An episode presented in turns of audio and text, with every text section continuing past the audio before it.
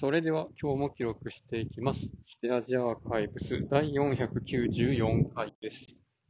今日は5月6日、時刻は12時過ぎです。今日はですね、まあ、結局、この Azure の勉強どうしようかなっていうところで、まあ一番、なんていうか公式が進めてるやつは、Microsoft Learn っていうやつを扱って、順番に項目ごとに、あの、授業を見るっていうやつなんですけど、それもやりつつ、やっぱ過去問というか問題がどういう形式で出るのかっていうのが気になるので、なんか問題集的なやつは欲しいなっていうのが正直なところです。で、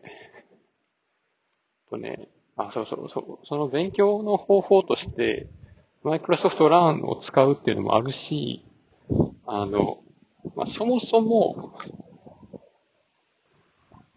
その Microsoft がや、月に2回ぐらいあんのかななんか勉強会があって、セミナーの、オンラインのセミナーがあって、それが、2日間の午前中を使うようなやつなんですけど、それを受けると、一通り説明してもらって、で、まあ、しかも試験の割引券がもらえるっていうやつがあって、これはもちろんもう受けてるんですよね。で、それを受けた人が、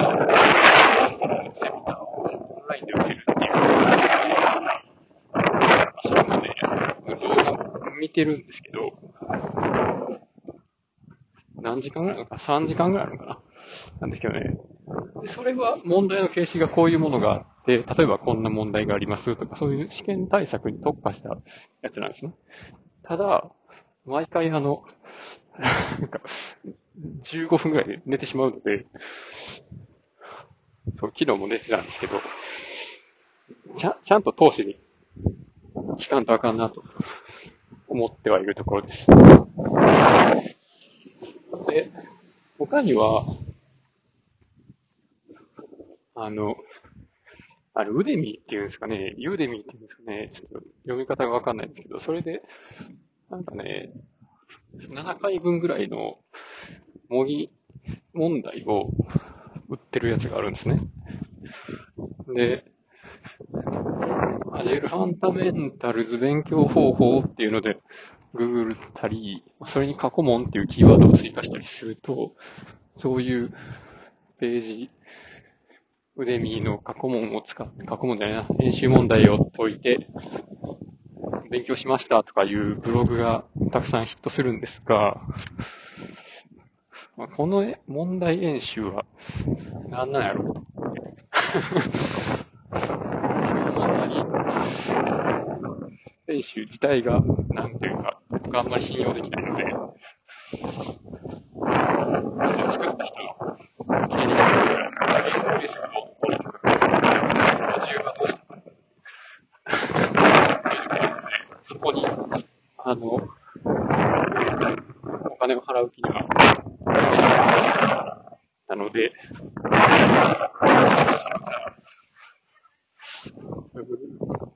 問題、演習問題が何あるに、あ英語版、英語で検索したら、いくつかそういう問題を有志の人が作って無料で公開してくれてるのとかも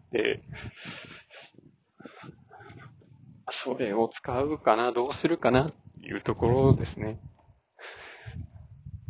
で、で実際にどうすんねんっていうときに、まあ、よく考えたら、あの、僕 Azure Fundamental と、その後に、なんか Azure Security なんとかっていう SC900 っていうやつも、事前にその2日間のセミナーを受けていて、試験を無料にする。割引券をもらってて、それも受けるつもりで、あと日程をいつにするかっていうのを、そういえば決めてなかったんですけど、それを、まあ、連続で受けることを考えると、そのね、両方とも Azure の中のセキュリティサービスのところが試験範囲被ってるはずなので、そこの解説が熱いテキストを1個買って、問題演習も、まあ、ちらっとあるようなものであれば、まあ、2つの試験で使えて、で、まあ、それも本をきれいに読んでおけば、あとはメルカリで2000円くらいで売れば、これが一番コスパいいんちゃうかなと。まあ、それはね、一番コスパ高いのは、全部無料の教材を使うってことですけど、もっとそれだけだと、あの、日本語が怪しかったりするとか、あるあるなので、あの、マイクロソフトランを受けつつ、意味わからんかったら、その、かったテキストを読んで、まあ、理解を補おうかなという作戦でいこうと思います。で、そうしたときに、その用語集として使うんだったら、ソフトバンクパブリッシングの、えっと、なんやろ、なんか表紙が白い、白と青の文字で構成されてる本が結構ね、内容がかなりね、体系的に、かつ簡潔にまとめてくれてて、それがいいかなと、そっち買おうかなとも思ったんですけど、結局、インプレスの黒い本を買いました。まあ、こっちの方が、説明が厚かったので、細かかったので、二つの試験でも、通して使うんやったら、まあ、こっちでいいかとまあ、ただ、構成が Azure Fundamentals の試験範囲の、区分けになってるんで、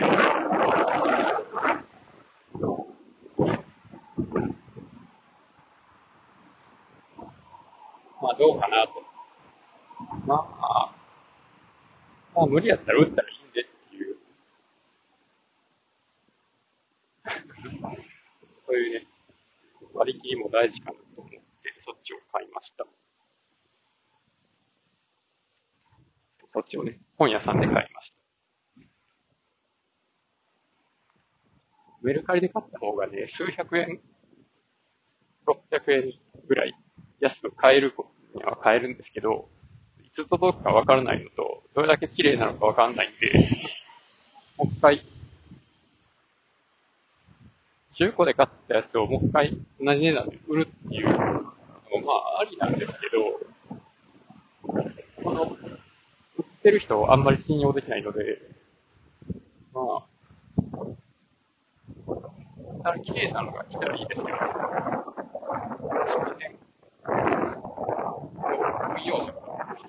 あるので、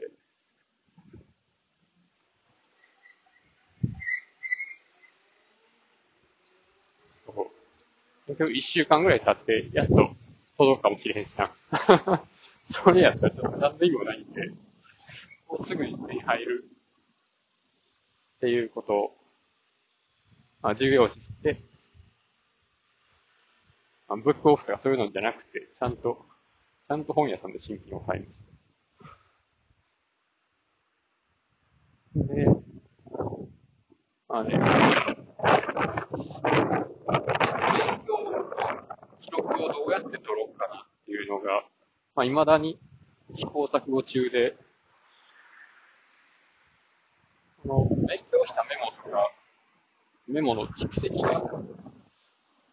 今のところ僕はできてないんですね。その日の日記にちょろっと書いたりとかするっていうのがあるんですけど、この項目について勉強したことっていうので、後で振り返ろうと思ったときに、それは辿ることがなかなか難しいんですよね。ノート一冊その分野用に作るとかそういう勉強方法もあったりすると思うんですけど、僕は手書きで文字を書くのが嫌なので、どうせ後で読めないんで それ以外になんかいい方法ないかなっていうのをずっと探しているところでした。で、そこでですね、まあ、 Notion をちょっと使い始めました。で、 Notion 自体は今年の3月から毎日の日記を書くのに使っていまして、この、まあ、例えば2月っていうページを作って、その中に2月1日とか、そういうページを、えー、まあ、貼り付けて、その2月のページは2月の1から28まで、ページがずらっと並んでいて、それぞれをクリックすると、その日のページに飛ぶっていう、そういうページだけを階層管理しているようなものだったので、すが、なんかね、この、 Notion アプリで使ってるんですけど、なんか、もったり遅くてちょっとイラッとするなっていう感触を持ちつつ、ずっと使ってたんですね。で、まあ、たまたま、 Notionを読書記録のデータベースとして使うっていう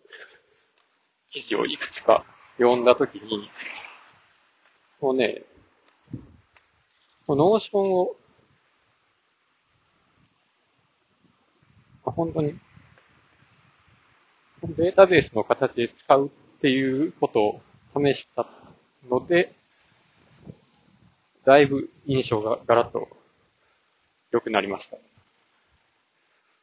これはどういうことかっていうと、 Notionの中に、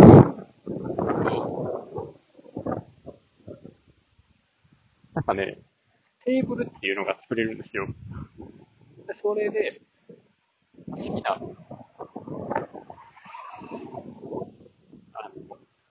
列を作って、